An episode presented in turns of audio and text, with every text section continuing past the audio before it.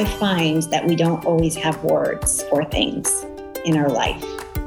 But if you look at music, for example, it's a way of communicating feelings and what is in people's hearts. Now, I'm not talking about the lyrics, but the actual music, right? And so I feel that strongly about art as well. There are times we just don't have words for something, but it's a means of expressing and connecting with people and healing. Welcome to Captivate the Room with your host, internationally known voice expert Tracy Goodwin, an award-winning speaker who has taught hundreds around the globe to make a big impact with their voice. This podcast is for anyone who wants to step onto a bigger stage, make a bigger impact, and have a voice that makes people listen. Presentation matters, and the voice is the missing link. Join in and you'll see why. Welcome to the show. So glad to have you with me today, as always. And I've got a great episode for you today. One of my former students is on the show with me today. And if you are in the art world or the creative world, you are really going to love hearing from her. She is such an incredible painter. And if you've ever gotten a card from me, chances are good you've gotten a card that she painted.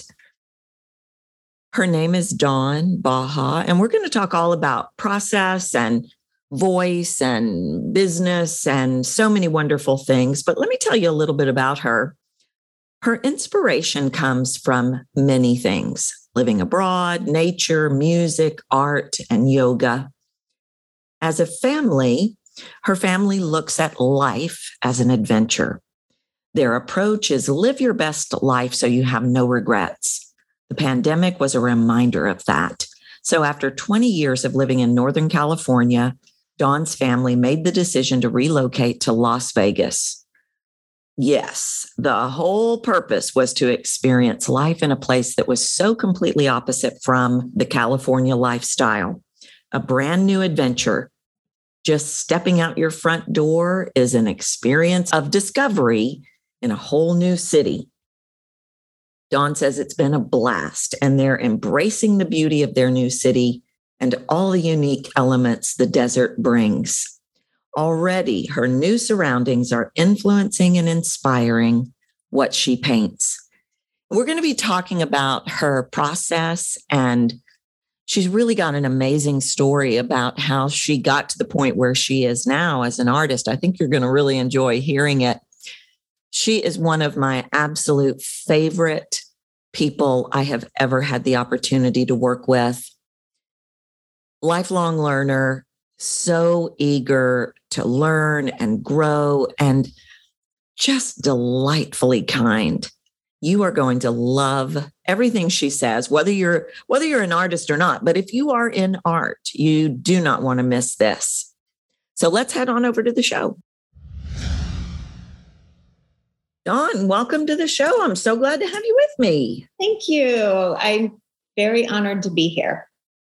Well, I know my listeners are going to love to hear this conversation because I think they're going to all relate to you in so many ways. And so like I mentioned in the intro, Dawn is a former student of mine, and one of the reasons why I wanted to bring her on the show. One is to talk about her extraordinary work that she does, but two, I feel like she's such an incredible success story in this work that, well, I think is going to just be so relatable to all of y'all that are feeling like you're not heard or feeling like, I don't know why nobody listens to me or whatever you're struggling with. And she's such an inspiration and really kind of an amazing gal, if I say so myself. So, all right, I want to start with, and I don't know the answer to this.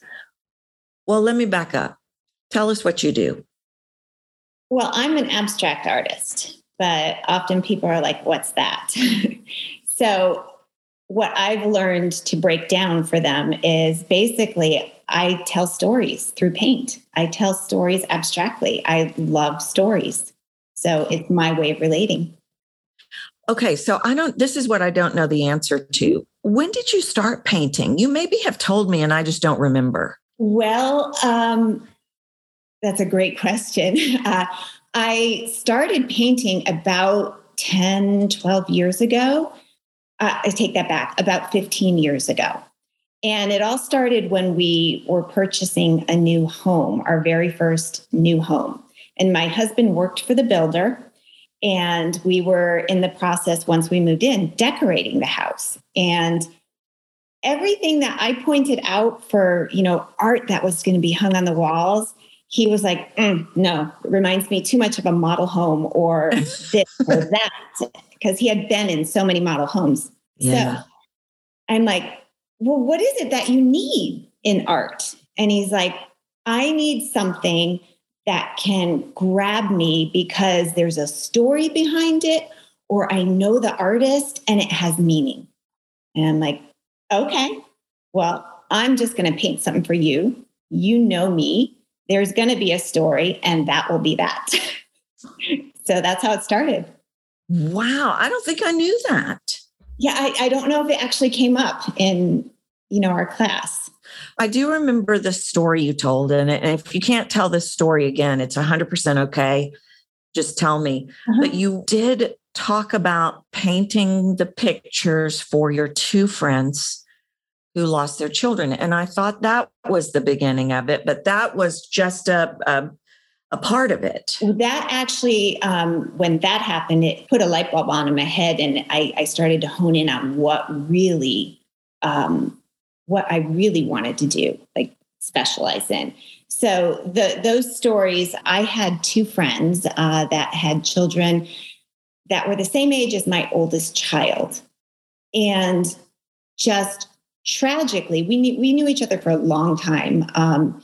And within 6 months, they both had daughters. And at the time, it was about 6 months that they had this tragedy, and each one lost their daughter through a tragic accident.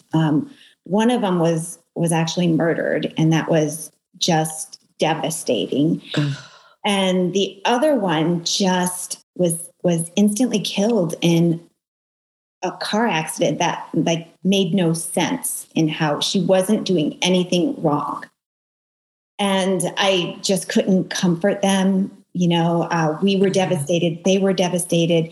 And you're left with this, it could have been me feeling, because it's so random. And what can I do for my friends to honor the memory of their children? So I had no words that I could offer, nothing that I could do for them to make it better. So I started to put my feelings in art, in painting. And I knew their daughters very well. I knew them very well. So I painted something that was so unique and representative of their children that I hoped that they could put on the wall. And on those days that they were feeling so sad, that they would have something that they could look at and help them maybe remember some of the beautiful things about them instead of just that sadness that stays with us. And I think you said one of them, maybe both of them had sent you a letter saying, I remember you telling me about that, about how it impacted their lives in such a positive, I don't want to put words in your mouth, but there was a part of that I remember. Yes, I got a letter from one, because she was not, local. And her husband also called my husband and just said how, she opened it up. I wrote a story card with each one too, because that's what I do. It talks about why I painted, what I did, what about their daughter was brought out in this part of the painting, and what, it meant to the qualities, their characteristics. Mm. And so, I wanted them to just remember the good about them. And and so one of my friend's husband called Ralph and just said, oh my gosh, she just because I didn't know if they were even going to like it. I didn't know if they were going to relate to it, or if it was just going to, you know, make the wound worse. I was just taking a chance. And she opened it, read the card, burst into tears. And he said, she just hung it up right away and won't take it down. And then my other friend that lived local, I met with her and she just shared with me that she put it right in her front entry. And that way everyone who comes in her house can see, and she can tell them about her and remind them.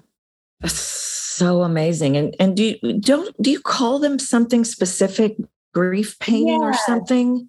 Actually, I call them celebration paintings. And so it came about because that was my first two experiences doing something like that. And it was out of a need to connect with my friends, to let them know, I'm here. I see you. I see the struggle you're going through.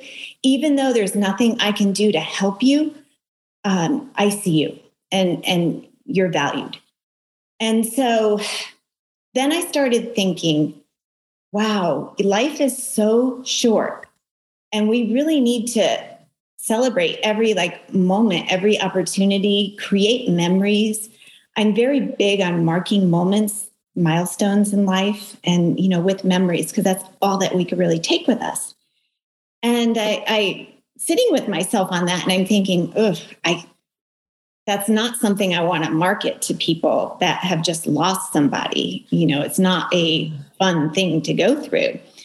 So I flipped it around and I started thinking, we need to celebrate the good times. So how can I celebrate something good? And it morphed into these really cool interviews I get to have with clients whenever, really no reason, but usually they've had a baby and they, you know, that's a big milestone in life, or they're celebrating an anniversary, or just had a big breakthrough, and they want to mark it and they want to remember, that's when this point in my life changed and it helped define who I am. Wow. Okay. So a little bit to unpack there. The questions that I have, I want to go all the way back to the painting that you painted for the house for Ralph. Did he like it? Did he like your painting? I forgot to ask that. So I have to back up for just a second and check on that. At the moment, we both liked it. But now that I look back, and this is kind of what happens, I think, to every artist, I didn't know what I didn't know. And my skill level wasn't, you know, it wasn't a novice, and nothing wrong with that. I very proudly displayed it and we were very happy, and it was fun. But I look back now and I go, oh, wow, thank God I've come a long way. Well, and that's one of my next questions. I feel like your style is very unique. Dawn, when she did my class, sent everybody in the class these gorgeous cards that are represented, that you, I don't even know how you turn those into cards, but you do. And I bought a bunch of them, and everybody that's on the show now gets, this is a gift from me. And you gave these to everybody in the class. And it, to me, I watch your Instagram stories. It's a beautifully unique style. And I wonder, has it morphed into that? Did that come out of those original paintings, or what defined the style that you do now? Well, let me start by saying I first was drawn to landscape paintings, horizon lines and things like that. And I always loved abstract. But when I started painting, we all look at a painting that's completely abstract and we think, oh, I could do that, piece of cake, until you actually sit down and try to do it. And so my paintings were more realistic, but I kept wanting to go down that abstract route. I like paintings that I can just sit with, and almost it's almost like an emotional experience where you can look at something and interpret it in any way possible. And everybody interprets it differently. And that's what I love about it. Realistic paintings are beautiful, but for me, I would prefer to take a picture to capture it because it works. I want something that can take me on a little bit of an emotional journey or give me a feeling. So I paint based from that point of view. What do I want to feel when I look at this? Well, that's music after my own heart right there. What do you want us to feel? Yeah. Okay. And so just, do you feel like this same style that I know of, when you do these celebration paintings, are they similar in style, but almost every stroke represents a moment in these people's lives? Yes, I would say the whole painting is intended to represent all of that. And I have to back up for a minute to explain it correctly. I typically, when I do a painting like that, I'll have what I call an interview with the client. Yeah, I wanted to ask about that. Tell us about that. It's really just an informal sitting, like two friends chatting. And I have a list of questions that I like to ask. And it's basically, I always tell them, you're not obliged to share anything that you feel is too personal, that you don't, you're not comfortable. But my only intention is really to get to know you, like what's important to you. I like to tell them like a glimpse at the essence of what your soul is, what genuinely is your makeup, what you value, what you enjoy, what is important to you in life. And so I'm listening for all of that when I am interviewing them, and I'm taking notes frantically. And I usually end up with, 4 or 5 pages of notes. And then I will sit on those for a few days, reread them, and just meditate on it. And then when the time comes, I start painting. And everything is done in layers. And I use primarily acrylic paint. And so that sort of paint has to be done in layers. The more layers, the more richer and the more depth you get out of the painting. And then you have these hidden surprises that come through. So you have to learn to think in layers in that sense. And I like to put little surprises in there for them. So it depends on who they are. People have told me, yes, I could tell that's your style because of the way you make the strokes, but yet it's so different than this other person's, but I could tell it's yours. Mm. So, and then it just goes on from there. Yeah. And I really didn't realize that your process was so much like what I've been talking about a lot on the show and in emails that I send out is the layers of sound that I hear before I hear the heart. And it was actually my coach. I just mouthed off one day and said, oh, yeah, I already know what's the North Star. I already know what you sound like. Or I was talking about something. She said, I'll back it up. What did you just say? And I started explaining these layers that I hear and then the heart layer. And it sounds like it's very much the same in a way. I didn't put that connection together until you. I did.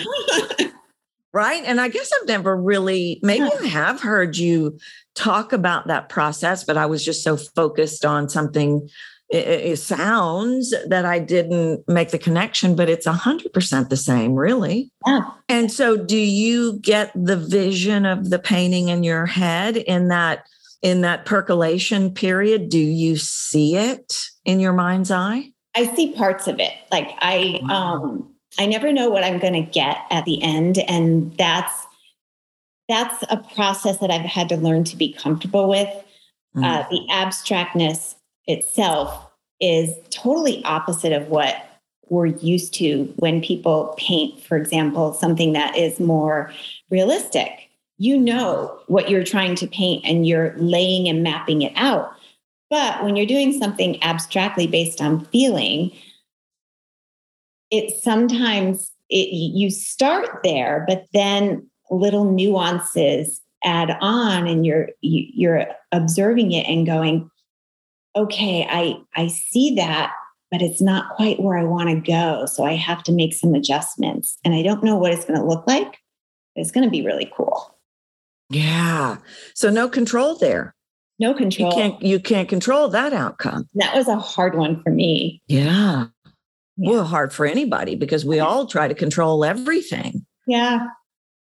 So, and you'll have to, I'm going to link it up in the show notes, but y'all have got to go check out Dawn's work. Her website is Dawn, D-A-W-N, Baja, B-A-J-A.com. And you'll see this work and it's truly stunning.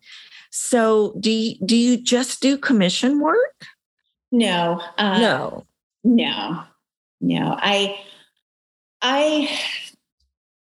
I just like to paint, and I feel it serves so many different levels for many of us. For me, it's been therapy at times. Mm-hmm. You know, just an example, one of our teenagers, I think anybody who has teenagers goes through challenging times, and they're great kids. My kids are great kids, but you know, as we are adjusting to our parenting and they're adjusting to adulting and all these things that we face, it's hard. And I had to change my approach in parenting, and the art that I was painting at the time was very healing to me and the changes I was going to, because I was expressing some frustrations, some feelings out on the canvas, and it was a great release. You know, I don't know if I ever told you this. I may have mentioned it in our conversations. I probably have, maybe I've talked about it on the show. But, you know, when my son was little, when he was 2, he was diagnosed functioning at a 3-month-old level with severe autism. And he's an artist today. You may not even recognize that he was ever on the spectrum. If you met him today, he's a comic book designer. And I truly attribute a massive piece of his overcoming, success, whatever you want to call it. They put him in art therapy when he was very, very young. And I'm telling you, that changed his life. Oh, yeah. It changed the trajectory as far as I'm concerned. Yeah, I can definitely believe that. It's an incredibly powerful form of expression. Yes. And so personal, I would think. Yes. I would say something to people when they would ask me to describe, like, or get a little more deep into what I do. I find, and it basically comes down to this for me, I find that we don't always have words for things in our life. But if you look at music, for example, it's a way of communicating feelings and what is in people's hearts. Now, I'm not talking about the lyrics, but the actual music, right? And so I feel that strongly about art as well. There are times we just don't have words for something, but it's a means of expressing and connecting with people and healing. Mm-hmm. And you had you ever even been interested in art before you painted that first painting? Was it something that you thought would be cool or had thought about? Or? I always liked it. Okay. So going back, I did take some classes in college and loved it and wished I could have done more. At that time, I was never really exposed to anyone who was a full-time artist or who was able to succeed. And I think this is a pretty common thought process for most people with art, is they think of the starving artist or you're never going to make it. You better have a backup job, you know, that sort of thing. And so I only took elective classes of art because I was already thinking, well, I have to get a real job. Mm. But, you know, the reality is I had and I still have many passions. And so I at least went to another area that I had a passion in. So for me, you know, it wasn't that bad. Yeah, yeah. Why do so many people think it's art and it is singing and maybe math? They think, oh, I can't draw. I can't. And it's probably draw, they say more often than not. But so many people think, oh, I couldn't do art or I can't sing. Yeah. That is a really interesting, I mean, I have my theories on that. They say that to me all the time. And do they? You know, honestly, they would say that. So before I jumped into art full time, I mean, I've had other careers. I started out as, and it happened in each career. So I started as a Spanish teacher, a high school Spanish teacher. I loved teaching. And for really, no matter what I do, even though I change careers, I've noticed this path in me. It comes back to, I end up teaching whatever it is that I'm doing. So I know that I love teaching. Mm-hmm. I taught high school Spanish. I have, and still have, this passion for foreign languages.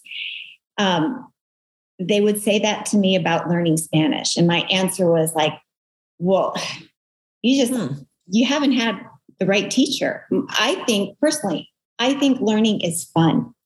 And when I was learning Spanish, it was a fun thing for me. And I look at languages as something that is alive. It's not this thing that lives on a book. It's actually alive. I use it when I talk to people, and it changes, and I can use it as a tool to express myself. Mm-hmm. So I think that, you know, they were not taught the right mindset. And then when I switched over after having kids, I stopped teaching high school because I didn't want to put my kids in daycare. So I stayed home with my kids. And another passion I have is fitness. And at that time when my kids were out of diapers, I started teaching fitness classes. And it really was out of two things. I love fitness. It gave me this high that I would run off for the entire day. And it gave me that connection with adults that I was with. Yeah, right.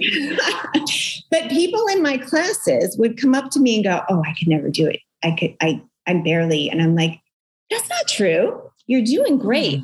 You know, and if I kept thinking that way, I would never really have any success anywhere. But I think it really comes down to people not being exposed to a different mindset that allows them to keep growing.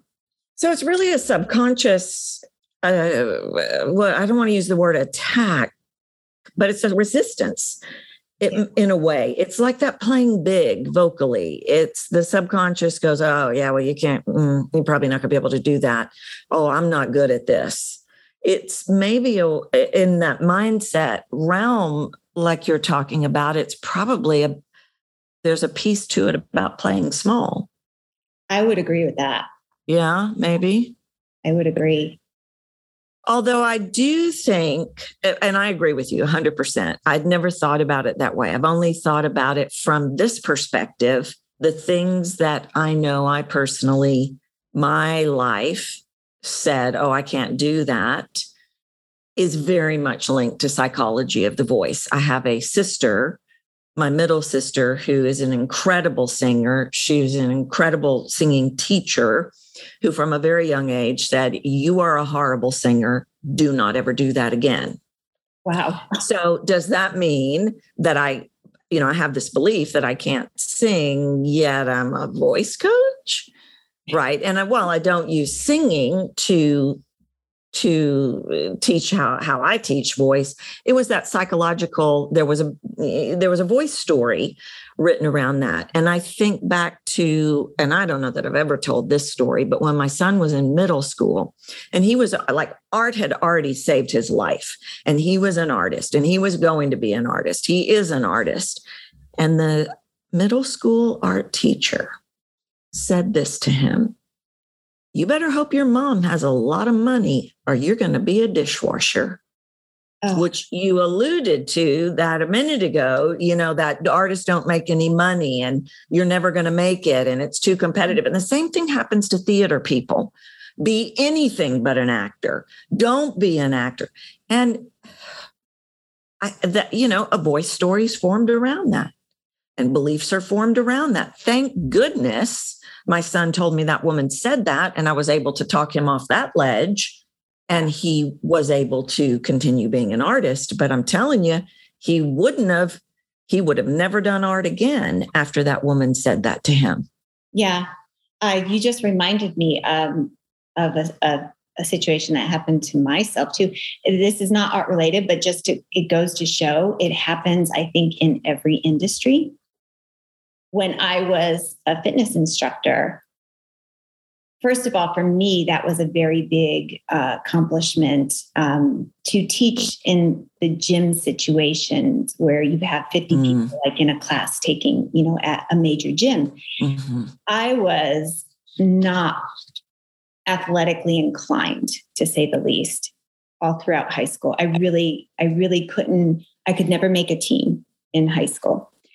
And so there was, that caused me to have a lot of doubt about my ability, right? And and then when you get to start teaching classes in a gym situation, there's different types of classes that are known to be very hard, and you have to have a very good fitness level. And so I think this goes back to the mindset that we were just talking about a minute ago, where I fully believe that if you want to accomplish something and you put your mind in it and there's a strong desire, you can do anything. So with that in mind, there were people in the gym, some colleagues, unfortunately, that I knew were not speaking positive about me, and it was getting around. And it causes, it really devastates you, because you think these people are your colleagues and we're one team. And I remember people that are in the fitness industry or in the big gyms will recognize classes, these class names. Les Mills is a well-known, very high, you have to be very high level fitness to become an instructor there. And I was asked by my manager at the gym to become a manager with her of all the fitness instructors. I didn't interview. They approached me, and they said, we like how you talk to the clients and to the instructors. And I thought, wow. And so I considered it, and I thought, well, I'm going to do this. Well, then the next thing, is they partner up with Les Mills as a gym, and they're like, you need to get certified. And I was terrified. I was terrified. Les Mills is like very pristine, very elite in the fitness classes. They do not just pass people.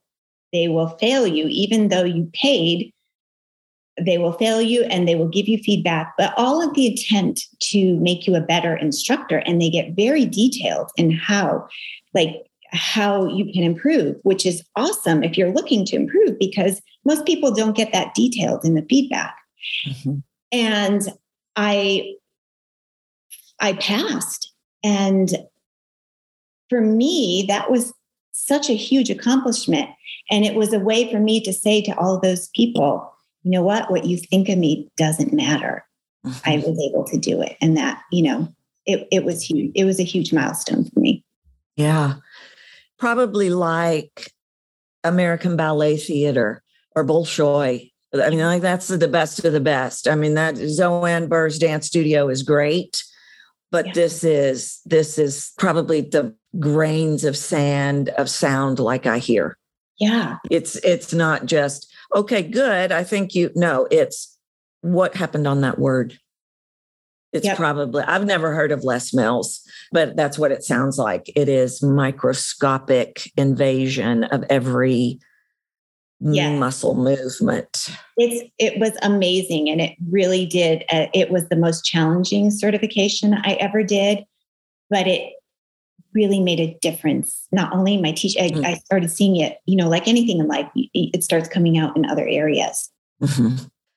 Well, and it doesn't surprise me that they wanted you to do all of that, because you have such a great heart and the way that you speak to people. And I guess, and this is going to sound negative, and y'all know I'm never really meaning to be negative, but I have worked with a lot of people in that industry. I've worked with a lot of people specifically in the bodybuilding competition kind of stuff. And it sounds really, really competitive is how I'll say it.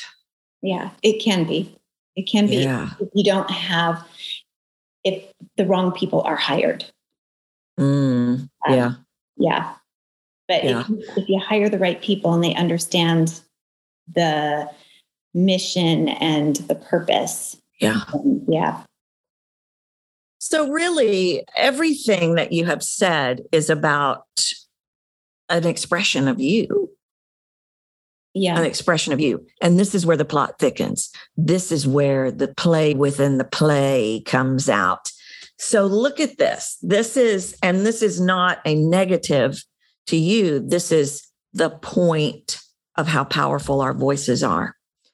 You were able to express yourself in all of these ways, but yet did you feel limited to use your voice when you got here? Incredibly. Yeah, isn't that ironic? I mean, isn't that just wild? Yeah. So what I find interesting is I am a trained high school teacher, like sort of secondary education teacher, right? Yeah. So they teach you how to present things and how to, teach. And so it's expected that when you first go out and do your student teaching or you're in your first job that you're nervous, right? And a lot of it stems from just being in front of people. Okay, fine. You get over that. And then you get your expertise in your subject area and, you're good.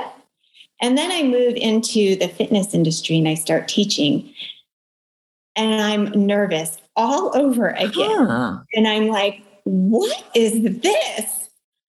I've been working out for years just out of joy, and I've been trained and I've been in front of a classroom before. Where is this coming from? Okay, it took about 6 months for that to go away. And then I move over into art and it's all over again. This nervous expression initially. And are people going to listen to me? Do they think I have value to offer? All of that. Every single time it was the same voice story. Yeah. Yeah. That's just more validation on this driver that's calling the shots. And I might even add that the teaching. Now, I don't know if Spanish is your native language, but I don't know. It's not. So not only were you teaching, you were teaching in another language. Yeah. Yeah. I mean, that's pretty big accomplishment. Yeah. It was really fun, though, for me. I don't know if I mentioned to you, but I lived in Madrid for 6 years and I went right after I graduated college. It just felt like I needed to go live in a country that spoke the language, right? And at the time, Central America and South America was a little iffy with security. Plus, I loved Europe, so I thought I'm just going to go to the source. And my intent, was to stay there forever, but it didn't work out. I was there ultimately 6 years. And my goal there was I wanted to speak as if I was a native. I wanted to get to that level of speaking. We all know, what it's like when someone speaks textbook and you're trying to put sentences that just don't sound natural together. And I wanted to know, part of me wanted to be able to speak at that level. And then part of me wanted to also understand what it's like as an immigrant in another country. Like, how difficult is it? Like, it really made me appreciate people that come over to this country, when they're out there trying to communicate and understand a totally different system, understand these little colloquial sayings in our language that don't always translate. Yes. Natives, they just don't understand how difficult that is. So it was an incredible experience. That's really cool. And having worked with so many people, in fact, I've worked with somebody from another country with a dialect this morning, and those nuances. And they all come with this fear of getting it wrong because there are so many subtle nuances. I said this to my group yesterday. I said, okay, it's one thing across Germany or across the UK. There are a few different subtleties in a dialect for sure. You know, they're definitely in the UK, but good grief, there's 4 in Texas.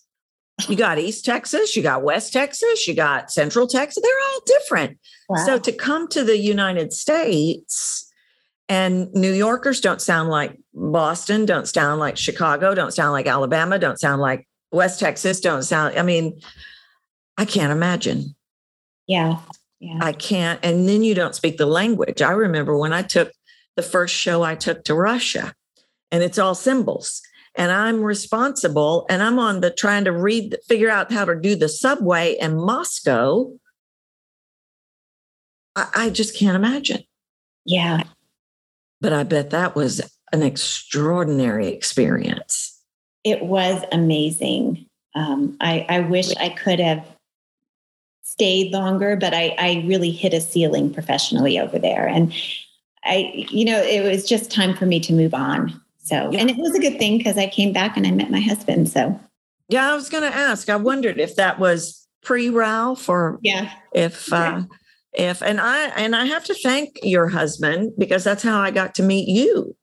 And of course I adore your husband, but he introduced me to you and your amazing work. And then we had the opportunity to work together to eradicate that core driver that said, you really needed to show up and play as big as who you truly are. Yeah. Yeah. And that's one of the things that I see you do now in your videos all the time. In fact, when we started the conversation today, before I hit record, I said, well, I wanted to have you on the show because I want people to know about your work, but also because it's, I love watching all of my students, but there was such a contrast in watching you from where you started. That doesn't mean she was a nightmare and horrible when she got it. It wasn't that at all, because I work in microscopic sounds, but to see you be so captivating and enjoying, it looks to me like you're enjoying your videos and enjoying using your voice. Yeah, that surprised me. I think one of the biggest takeaways from your class was that I had permission to just be me. And it's not something that is really taught so much out there. And I think we talked about this in the class at one point, where so many coaches, they teach like a certain method or this style. And one of mine that, you know, I was stuck thinking that you have to talk in your lower register to be taken seriously, because I heard it on podcasts that were trending at the time. And it wasn't working for me. I felt like I was straining my voice. And then I felt like I was going completely flat. Yeah. And who wants to listen to that? Yeah. Well, nobody. And and the truth is how expressive you truly are. Yeah. You know, I think part of it comes from my Italian background, and we're always talking with our hands. And when the hands go up, the voice goes up, and all of that. And I felt like I was restrained and, you know, almost in like in this little prison, and who wants to be in that? Yeah. You know? Well, and that's the thing. I think 2/3 of my listeners, 80%, 90%, 100% of my listeners are in that prison right now. No fun. No, it's, you know, I don't know if I said this to you, but I say this to a lot of people when I start working with them. You must be exhausted. Yeah. Because I find when people get here, they have spent 10 years, 20 years, 50 years holding up this voice, this persona of what they think they are supposed to be. And nobody ever told us any different. And every bit of information we have is that's not, no, you can't do that. Of all things, don't be yourself. Yeah. Right. Yeah, that is exhausting. And that may be how you felt about your original art compared to the art you do now. Does this art feel more like the revelation of your soul? That first, maybe, but do you feel like there was an unlayering to get to the purest form of your inspired artwork over time? Absolutely. Yeah. Absolutely. It's a process, right? Everything's a journey. Mm-hmm. And one thing that I've learned is that, you know, our art continues to change and grow. And I went from a process of really not knowing anything basic, but trying and having fun. And, you know, you learn little things and you add on, almost like a layer, right? You add on layers of what you know. And so you get comfortable with it, you learn more. And before you know it, you just start to expand. And that's what happened with me. And as I got to see, you know, I'm going to go off topic a little bit, but I'll tie it back in. No, you're all good. One of the things that I'm very big on too is mental health. And I've had a therapist for a long time. And I believe I look at it almost like a life coach. We all need coaches, right? Mm-hmm. And so what I didn't put together until after your class was we do work with our therapist to let go of emotional things that, or work through difficult situations that have trapped us. And, you know, we get stuck, right? But what I didn't put together until after working with you was, sure, we do that work and we learn to let go and release that emotional stuff. But I didn't realize that there were parts of it lingering in my voice. Mm. And I didn't know how to let that go. Yeah. Yeah. And that's so common, you know, the number of people that have said, but I've worked on that. I've worked on that with my therapist, or I've worked on that with my coach, but the body keeps the score. Yes. It's a 2-part thing. It's even, you could even say that about your art. The vision is in your mind. The inspiration is in your heart, but your hand, what is in your muscle memory of your hand creates the beauty that we see. Yep. It is incredible how the body does keep that score, and it allowed me to, once I started working through those layers of masks and drivers in me, it was so subtle, but subconsciously, I didn't realize it till a little bit after. I felt so free in creating my art, and it was so exciting. Yeah, I remember you saying that to me. And I think there's just so much about your story and your work and your voice that it all goes together. Not only did it free your art, the expression of yourself on canvas, but the expression of you vocally. Yes. Is what I just lit me up to watch, and it always does. But to see your videos now, what are you on Instagram? It's Dawn Baja artist. That's what I thought. Okay. And I'll put that link in the show notes because y'all have to follow her. But to even see I love watching your videos. Oh. You know, people will joke. They'll say, did she just give you a compliment? I've never heard her give anybody a compliment because I'm so focused on the sounds that I want to move out of the way that often I've had to really train myself to give compliments. There's always good stuff that I hear. I just want to get, you know, I want to lock that in. And it probably has to do with that. I hear that 7th layer, and I'm so focused on getting people there that I forget to compliment them along the way. But I love watching your videos. You hook us from the start. You captivate us. You have all this movement and this expression. And it's, girl, it makes me, it's like, I'm like the proud mom. Oh, thank you. Thank you. You know, it's once I was able to release, you know, all of that stuff, and I'm still a work in progress, right? We're always, I love learning. And so there's always another level that we can grow into. But I started to reframe my way of thinking. And so now, you know, if someone was to ask me, well, what are you painting here? I'm like, I don't know, but it's going to be really good. You know, oh, wow. Yeah. It's just a more fun way to look at it. Yeah. Yeah. And that's probably so much like fully expressing yourself rather than, well, I don't know, I've got to figure it out, and I've got to find the words, and I've got to not be too dramatic or too whatever that they might think that I am. It's probably the same in a way.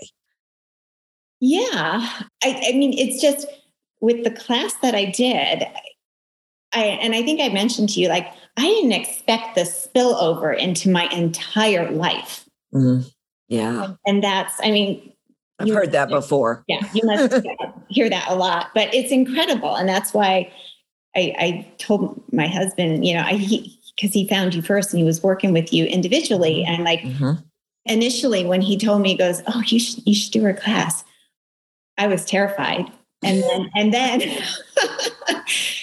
then I'm like, well, what's wrong with me? Like, what do you think? What do you think that's wrong with me that I need to do this? And I didn't get it, you know, but it was amazing. And so I'm telling him, like, you have no idea how cool it is. You've got to gift it to yourself. You're worth it. Yeah. Look at that. Well, but I will add something to this, to your credit. And this is generally my student base. You were willing to do the work.